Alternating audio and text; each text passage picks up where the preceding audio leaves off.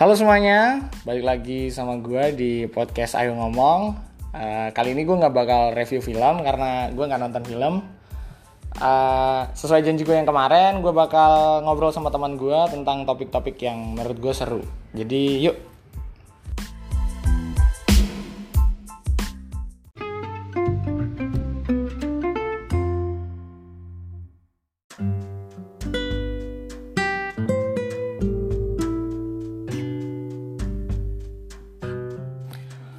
Oke oke, balik lagi sama gue di podcast Ayo Ngomong.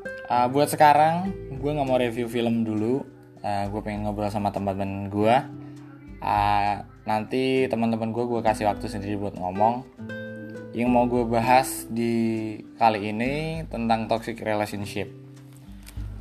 Uh, pasti lo semua tahu kan toxic relationship itu seperti apa dan kayak apa dan mungkin di antara lo semuanya juga udah ada yang ngerasain bahkan atau itu ada di dekat lingkungan lo kalau gue sendiri uh, itu ada banyak contoh di dekat lingkungan gue di circle gue.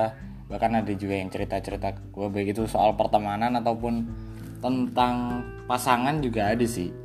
Uh, kalau soal pasangan mungkin gini uh, toxic relationship atau hubungan yang akan menjadi toxic itu ketika uh, ada aturan-aturan yang diciptakan tapi justru malah membatasi ruang gerak menurut gue ya.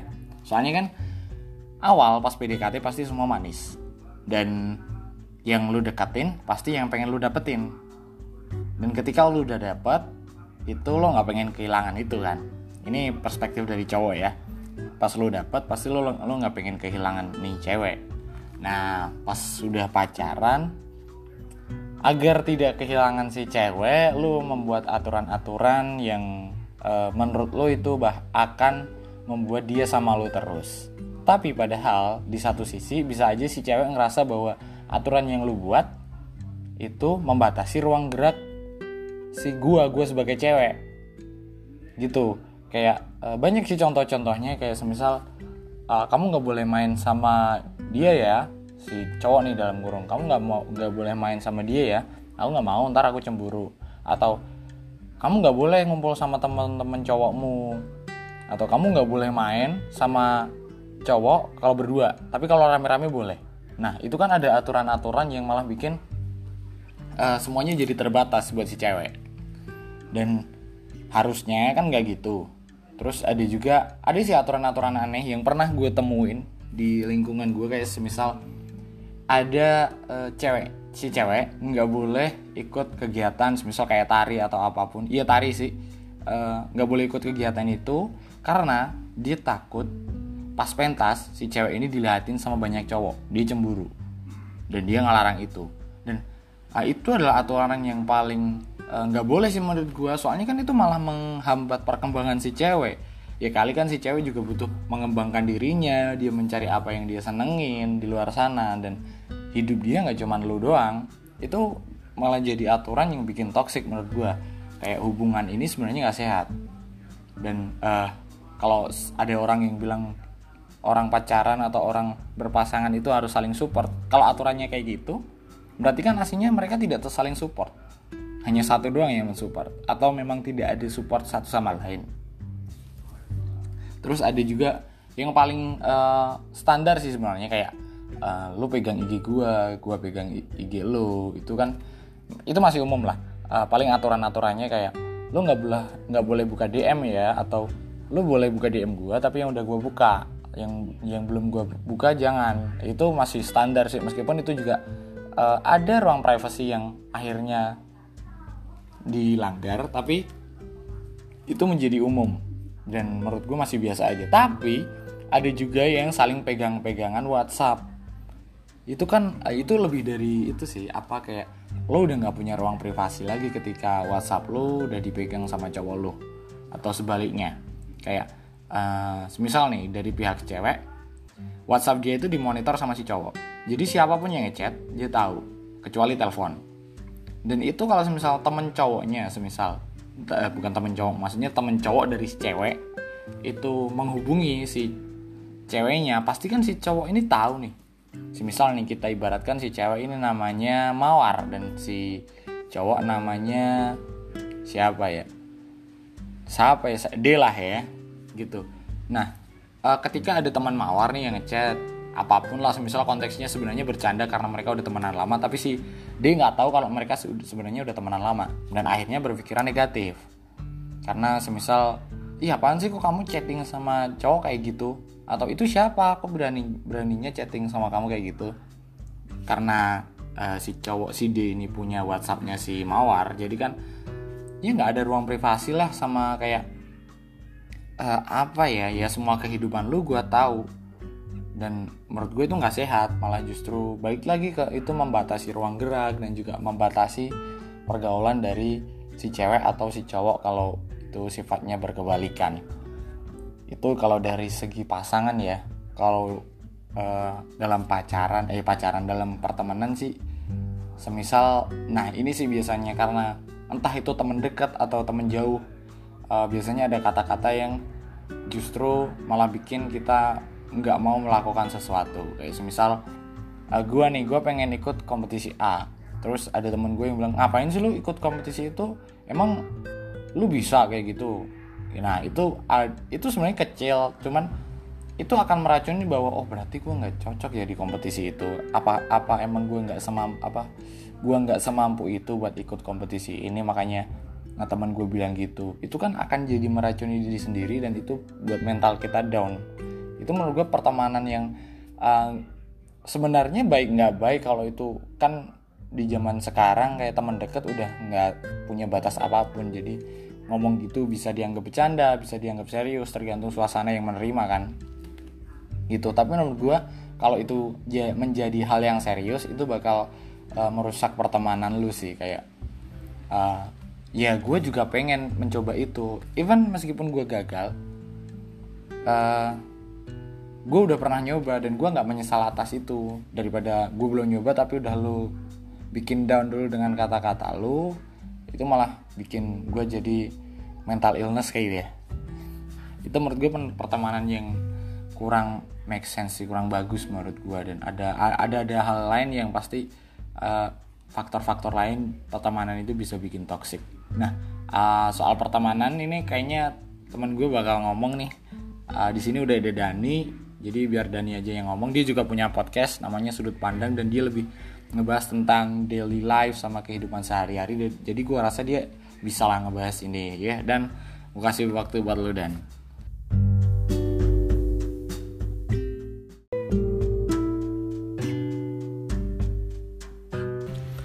Halo, perkenalkan nama gue Dania Jawa Putra. Kali ini gue bakal ngomongin toxic relationship. Diajak kolaborasi sama Ucil nih. Thank you banget ya udah diajakin kolaborasi. Dan menurut gue, toxic relation nih kayak bener-bener ya penyakit lah ya.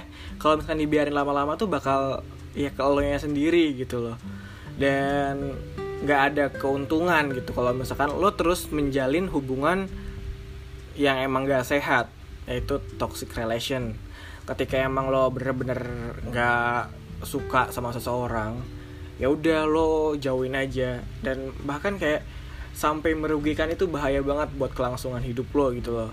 Bisa buat tekanan batin ya kadang kalau toxic juga bisa nguras duit. Ya kadang juga bisa ya nurunin circle lo jadi jelek gitu loh. Lingkungan lo gitu-gitu aja dan lo nggak bisa berkembang dengan pesat nggak ada yang namanya hmm, dukungan-dukungan dari temen atau apa. Maka dari itu mulai dewasa kayak gue tuh mulai seleksi lah untuk mulai pertemanan atau pacaran. Kayak ya udah gue cari yang klop yang bener-bener itu tuh cocok sama gue nggak ada yang menurut gue ini saling merugikan atau merugikan satu pihak gitu ya. Itu kayak menghambat banget buat hubungan gue dan kayak gue nggak mau terlalu drama lah dalam toxic relation. Jadi gue cuek-cuek aja yang penting ada orang cocok sama gue ya udah gue temenan. Kalau misalkan gak cocok ya gue jauhin atau bahkan jaga jarak. Dan kasus sendiri untuk toxic sih gue pernah punya pengalaman ya. Ya kalau sama pacar sih nggak pernah alhamdulillah. Karena gue uh, pacaran dari SMA kan. Maksudnya sampai sekarang itu satu cewek aja udah gitu loh. Berjalan enam tahun gitu loh. Dan kayak ya udah orangnya gitu-gitu aja nggak berubah. Jadi gue emang balance lah sama dia dan gue merasa uh, aman nyaman sama dia. Tapi ada fase di mana hubungan toksik ini pernah muncul saat pertemanan gitu. Loh gue paling gak suka banget ketika ada orang yang menyombongkan diri sendiri di depan gue gitu ya. Dan itu selalu menyombongkan setiap hari bahkan sampai ketemu gitu. Dan kayak gue bosen anjing. Dan apa ya untuk topik pembicaraannya yang disombongkan itu berulang-ulang dia bahas. Bahkan ketika gue sama dia dan dia ketemu temennya lagi dia bahas lagi. Ya menurut gue kayak apaan sih gitu loh. Dan yang paling keselnya juga ya oke okay lah kalau dia nyombongin hal yang emang bener-bener dia dapetin dia punya. Tapi kalau misalkan dia bohong dia halu soal ya pokoknya pencapaian dia atau apa dan sedangkan gue tahu ya itu bakal aneh banget cuy kayak ya ampun. Ini orang kenapa sih? Gue keganggu banget deh sama lu kayak dengerin ocehan-ocehan kayak lu tuh bikin capek tenaga capek hati. Mending gue cari temen yang positif dan yang gak halu yang bisa uh, ngobrol sama orang dan gak ngerepotin orang lain. Dan bahkan kayak ada juga yang minta tolong paksa ya itu paling gue hindarin. Jadi kayak gue emang pinter-pinter untuk nolak dan pinter juga bilang enggak. Jadi gue orangnya nggak uh, nggak takut untuk bilang enggak gitu ya jadi ketika ada orang yang itu minta tolong sama gue dan gue merasa nggak suka ya udah gue bilang enggak aja. Sampai akhirnya lambat laun makin menjauh dan gue udah makin gak kenal dia dan ya sekarang malah jadi aman-aman aja. Dan jadi peran dan jadi pelajaran gue sih buat ke depannya gitu loh. Kalau emang teman tuh ya kalau emang cocok ya udah nggak usah uh, fafifu nggak usah ya hal-hal yang aneh-aneh lah lo cerita panjang lebar kayak bakal bosen aja dengerin hal-hal yang sombong yang nggak perlu lo cerita untuk semua orang gitu loh. Dan menurut gue kayak untuk sekarang fase dewasa ya udahlah uh, kalau misalkan nggak suka ya udah tinggal udah itu aja. Nggak cocok tinggal udah. Kayak nggak terlalu butuh uh, relation sekarang gitu loh. Ya mau jalin hubungan ayo mau ya temenan sahabatan ayo yang penting jangan saling merugikan orang lain. Karena menurut gue itu bakal ganggu untuk ke depannya oke okay, menurut gue itu adalah toxic relation. Lanjut ke ucil ya.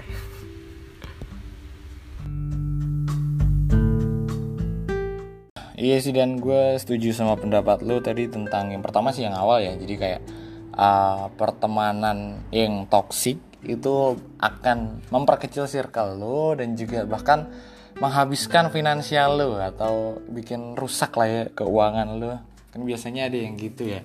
Dan juga kalau yang gue sorotin sih mungkin uh, tentang pertemanan yang seperti itu ini bukan perkara uh, apa yang temen lu katakan tentang lu atau omongan-omongan tapi juga soal treatment dari temen lu ke lu atau gaya bergaul mereka yang uh, di usia yang sekarang atau di usia-usia yang udah uh, 20-an ke atas mungkin lo semua udah harus pilih-pilih sih uh, mana pertemanan yang bisa mendukung kehidupan lo sama bisa mendukung apa yang lo pengen.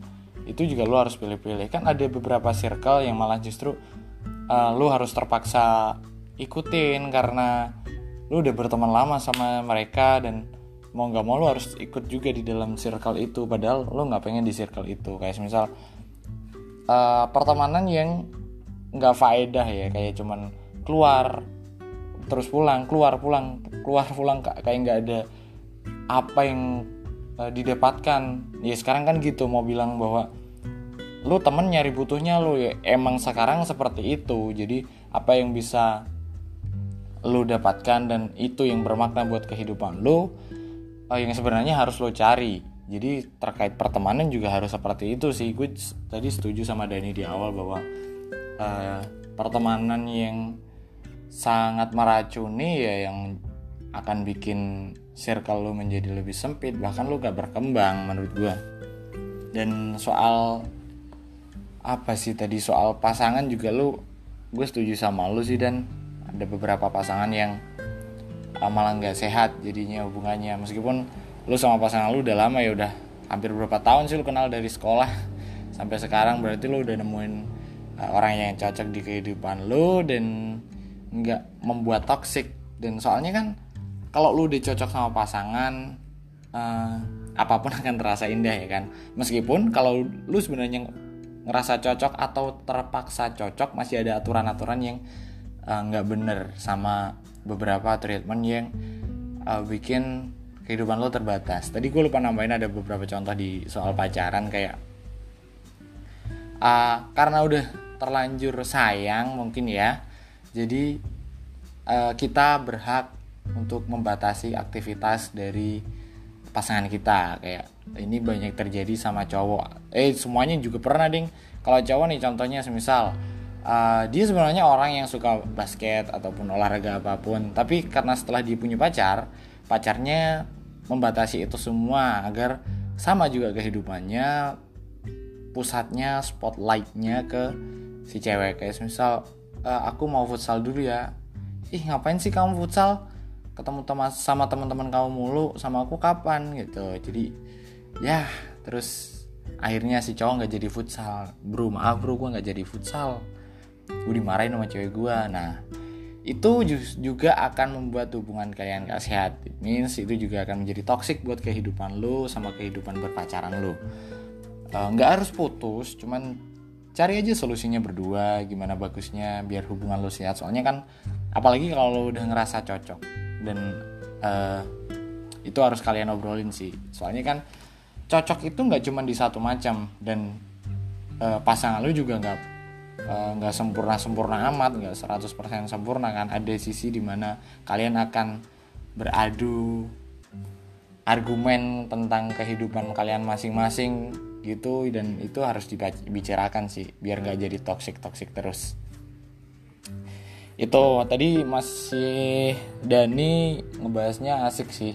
Uh, karena baik lagi di tadi punya podcast sudut pandang jangan lupa dengerin nah uh, tadi dia udah ngebahas sedikit soal temen dan juga soal pacaran sedikit-sedikit dan juga tadi tentang temen yang sombong. Iya sih temen yang sombong menurut gue uh, itu juga sulit. Sulit untuk dipahami bahwa di setiap kita ketemu sama dia dia langsung membanggakan dirinya dia kayak menganggap dirinya paling wah di antara yang lain padahal di atas langit masih ada langit sama pesawat ulang aling ya kan? Itu uh, sehat buat yang ngomong cuman gak sehat buat kita yang ngedengerin. Jadi kayak harusnya lu nggak nggak usah ngomong gitu. Kalau emang lu punya keahlian lu punya skill di bidang apa pun atau lu punya kelebihan di bidang apa pun kalau emang itu udah terlihat lu nggak perlu ngomong mereka akan ngakuin sama lu. Jadi nggak usah bilang kalau langit itu tinggi uh, langit itu akan kelihatan tinggi nggak tanpa lu bilang. Itu sama kayak lu. Kalau lu semisal punya kelebihan dan skill lu nggak usah bilang mereka akan mengakui iya kan? Orang yang bisa itu diakui bukan mengakui. Jadi nggak usah bilang lu gede inian skill atau apa pun lah. Itu juga yang akan meracuni teman-teman lu dan bikin malah bikin lu sendiri yang kena dampaknya. Karena lu yang menyebabkan toksik ke orang lain. Meskipun kita juga kadang nggak sadar sih kita yang menebarkan toksik ke orang lain. Itu uh, makasih dan udah mau mampir ke sini tapi kayaknya Dani udah cabut nih uh, karena ada kepentingan lain. Tapi santai masih ada teman gue satu cewek nih. Ya suaranya halus banget. Dia penyiar radio. Uh, beruntung banget gue bisa dapet waktu buat ngobrol sama dia. Jadi silakan Rin gue kasih waktu buat lo dan biar pendengar gue bisa ngedengerin lo.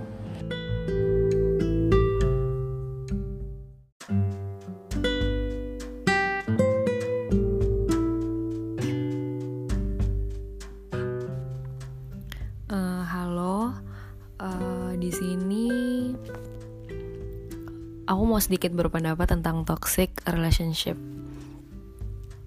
Eh, nggak uh, tahu nih perlu kenalan atau enggak yang jelas di sini aku cuma mau berpendapat sedikit dari sudut pandang aku mengenai toxic relationship karena uh, sebenarnya kata-kata toxic relationship itu kayaknya udah sering banget dipakai sama orang-orang. Cuman maksudnya ada beberapa perspektif dari beberapa orang yang mungkin uh, mikirnya kalau misalkan dari sudut pandang uh, si A kayak gini nih, dari sudut pandang si B kayak gini nih, padahal ada beberapa poin utama yang bisa dibilang itu tuh memang toxic relationship. Ya walaupun pendapat orang juga pasti beda-beda sih ya mengenai toxic relationship tapi kalau kata aku sendiri poin-poin dari toxic relationship itu banyak banget. Uh, yang pertama kalau misalkan dalam suatu hubungan itu komunikasi tuh nggak pernah baik gitu. Maksudnya komunikasi tuh nggak pernah lancar. Selalu ada hal yang bikin kalian berdebat tapi itu nggak ketemu ujungnya. Malah jadi masalah. Nah itu itu bisa termasuk bisa termasuk uh, toxic relationship. Mungkin bisa juga kayak uh, salah satu dari uh, pasangan itu sering bohong atau mungkin ya bohongnya mungkin nggak terlalu besar sih cuman kayak kebiasaan menyepelekan apa-apa yang mungkin sebenarnya buat pasangan yang satunya itu penting untuk dikasih tahu. Tapi mungkin yang jadi toksiknya adalah ketika hal itu menjadi perdebat perdebatan lagi dan lagi dan bikin suasana tuh makin gak, uh, makin kayak gak enak. Itu bisa ya bisa dikatakan toxic relationship sih. Karena pasti mengubah uh, mood dan itu pasti bikin tingkat kepercayaan sama pasangan tuh pasti berkurang. Terus um, gimana? Mulai mulai bosan kali ya. Maksudnya kayak udah mulai bosan sama pasangan yang kayaknya tuh kalau misalkan ketemu sama pasangan tuh nggak terlalu suka gitu. Entah kenapa maksudnya kayak lebih kepada jatuhnya kayak misalkan diajak ketemuan sama pasangan kayak ah nggak mau ah males kayak gitu kan. Ada faktor yang mungkin kita nggak sadari kenapa sih hal itu bisa kita uh, bisa kita katakan gitu. Mungkin ada hal-hal yang bikin kamu menghindari menghindari ketemu pasangan kamu kalau misalkan menghindari kalau misalkan kayaknya kalau ketemu dia aku bakal nggak mood deh. Nah itu kayak gitu kayak gitu tuh kadang mesti dirasain sama uh, sama cewek gitu ya. Sama aku pribadi dulu pernah rasain kayak gitu dulu sih. Dulu waktu punya waktu punya pasangan. Bisa juga uh, lebih ke kejujuran. Uh, kalau tadi kan emang bohong sih agak nyambung sama jujur. Cuman maksudnya di sini adalah jujur tuh bisa uh, gabung sama yang namanya keterbukaan.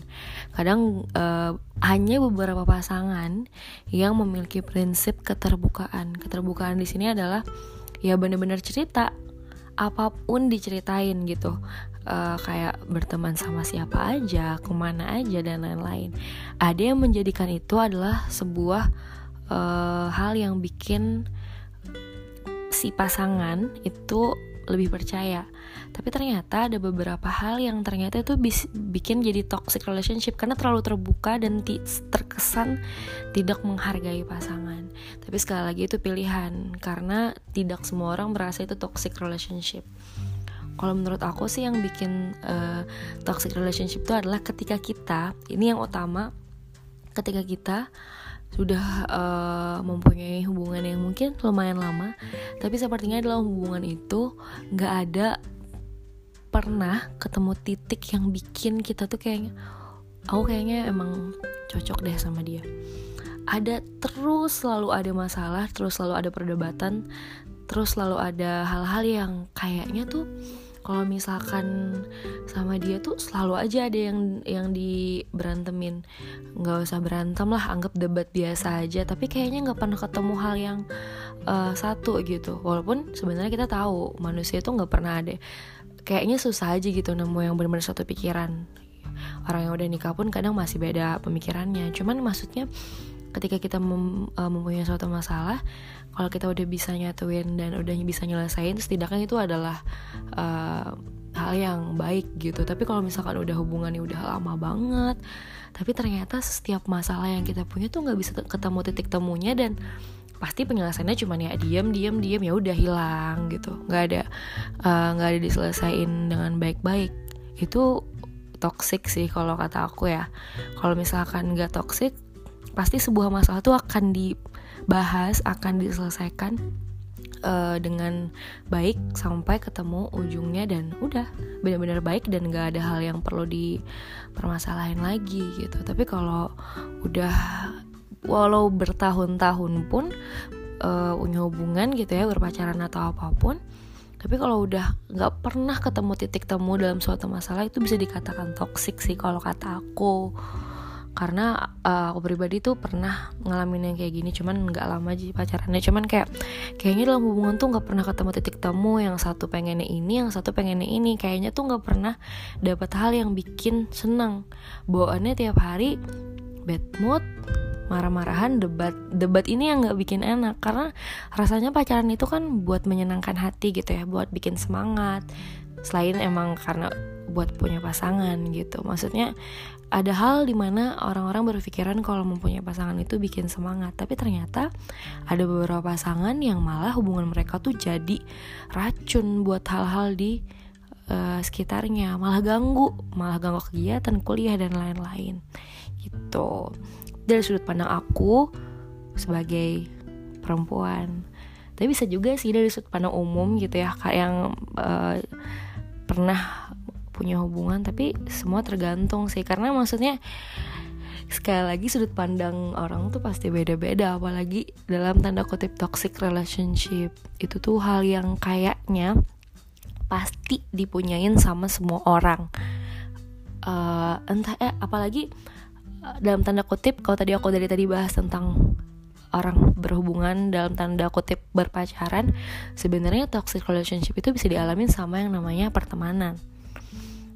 Ini sedikit aja sih karena aku juga pernah punya toxic uh, relationship dalam berteman. Kayak ada beberapa teman kita tuh yang kayaknya tuh bikin kita mar nggak suka aja gitu. Tapi kita tuh harus di depan mereka harus munafik harus terlihat baik uh, fake smile dan lain-lain karena maksudnya nggak ada uh, ada rasa yang nggak enak kalau misalkan kita kayak uh, ngungkapin apa yang kita nggak suka dari mereka. Tapi kalau mereka tuh di belakang maksudnya mereka nggak ada tuh kayaknya bawaannya tuh pengen julid aja gitu.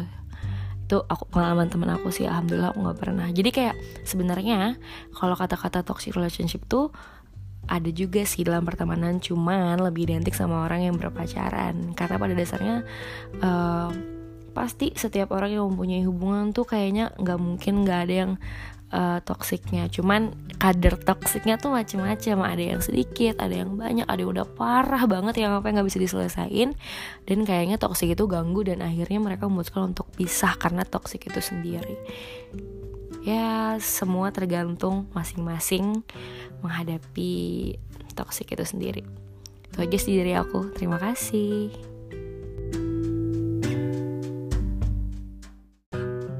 Makasih banget Rin. Uh, udah mau ngomong di podcast gue. BTW gue tappingnya sama hari ini beda tempat. Jadi uh, belum koneksi banget sih tapi nggak apa-apa sih. Gue menangkap dari yang hari ini jelasin bahwa uh, karena hari ini tadi mengambil mengambil sudut pandang yang lebar tentang pacaran kayak cuman dari contoh-contoh tindakan tapi juga masalah mood yang bikin uh, mood lu nggak bagus sama sama pasangan lo ketika ada treatment-treatment yang malah bikin hubungan lo nggak baik dan itu juga menjadi toxic buat hubungan lo karena kan toxic nggak juga tentang personal ke personal tapi juga uh, bagaimana hubungan lo mau jalan ke arah yang baik atau enggak dan tadi yang dijelasin hari ini tentang hubungan yang lama-lama malah cenderungnya nggak baik dan uh, bikin stres satu sama lain sih. Pasti dua-duanya juga stres. Padahal masalah yang menciptakan juga dua-duanya sendiri. Tapi pasti satu pihak dan satu pihaknya eh, akan merasa dia yang salah dan dia yang tidak bersalah. Pasti gitu. Dan solusinya emang bener ngobrol. Jadi apalagi di umur yang segini kan uh, pacaran ataupun kalian terjebak di friend zone atau crash with commitment pasti harus ada obrolan untuk menyelesaikan masalahnya. Biar nggak keterusan dan hubungan kalian arahnya menuju yang lebih baik. Gitu sih yang tadi gue tangkap dari hari ini sih ngomongnya gitu ya. Dan juga soal temen tadi uh, sama juga sih. Mungkin itu terjadi di kalangan cewek ya kayak semisal uh, lo harus mau nggak mau ramah lo mau nggak mau harus fake smile ke teman lo karena ya gimana lagi gue udah terlanjur temenan sama dia mau lepas tapi nggak tega kan biasanya gitu. Jadi kalau dari perspektif cewek sih kayaknya seringan gitu ya. Beda kalau cowok kalau cowok nggak bakal tiba-tiba bisa fake smile gitu. Paling kalau nggak suka ya lama-lama hilang sendiri tuh orang gitu sih. Jadi ada banyak perspektif di pertoksikan duniawi ini dan uh, digaris bawahi lagi bahwa toxic itu nggak nggak melulu terjadi di pasangan tapi juga bisa terjadi di lingkungan pertemanan lo ataupun lingkungan kehidupan lo bahkan sama orang baru pun lo juga bisa dapat uh, racun-racun yang nggak baik sebenarnya. Jadi bener yang diomongin Dani di usia yang sekarang lo harus lebih selektif tentang pergaulan lo lo harus tahu pertemanan lo itu apa membawa ke arah yang positif atau enggak itu harus lo pikirin sih uh, bukan berarti gue di sini ngomong kayak gini gue juga udah milih seperti itu tapi gue juga masih butuh pelajaran tentang kehidupan bahwa gue harus pilih-pilih teman. Meskipun ada orang yang bilang bahwa ah lo pilih-pilih teman lo uh, padahal di era yang sekarang pilih-pilih teman itu bukan berarti gue uh, mau berteman sama gimana yang gimana tapi gue pengen berteman yang itu membawa ke arah positif. Meskipun dia sebenarnya ada bertolak belakang karakter tapi kalau itu bisa membawa ke arah positif ya kenapa enggak? Kita kenapa enggak coba kita temenan gitu ataupun pacaran sih. Itu juga sama kalaupun uh, ada hal yang sangat uh, layak untuk diperdebatkan di hubungan kalian kenapa enggak kalian cari per, penyelesaiannya berdua. Jangan tiba-tiba hilang dan bikin hubungan kalian jadi tambah buruk dan nantinya akan meracuni hubungan kalian menjadi hubungan yang tidak baik dan bahkan nantinya bisa sampai putus. Itu sih yang gue pengen bahas. Kalau lu sepakat sama gue terima kasih banget. Kalau misal enggak ya lu pasti punya perspektif sendiri tentang apa yang lu pikirkan tentang toxic relationship. Karena ini kembali lagi tentang subjektif gue Dani dan juga hari ini jadi terima kasih buat teman-teman yang udah mau ngedengerin gue sampai saat ini uh, di episode ketiga. Uh, minggu depan akan ada review film jelas ada review film gue pastiin. Jadi uh, selamat mendengarkan untuk podcast yang sekarang. Jangan lupa follow sosial media gue kalau lu bisa nyari tapi kalau enggak juga nggak apa-apa sih gue gak mau pansas. Oke ya bye bye semuanya. Terima kasih. Sampai jumpa di episode selanjutnya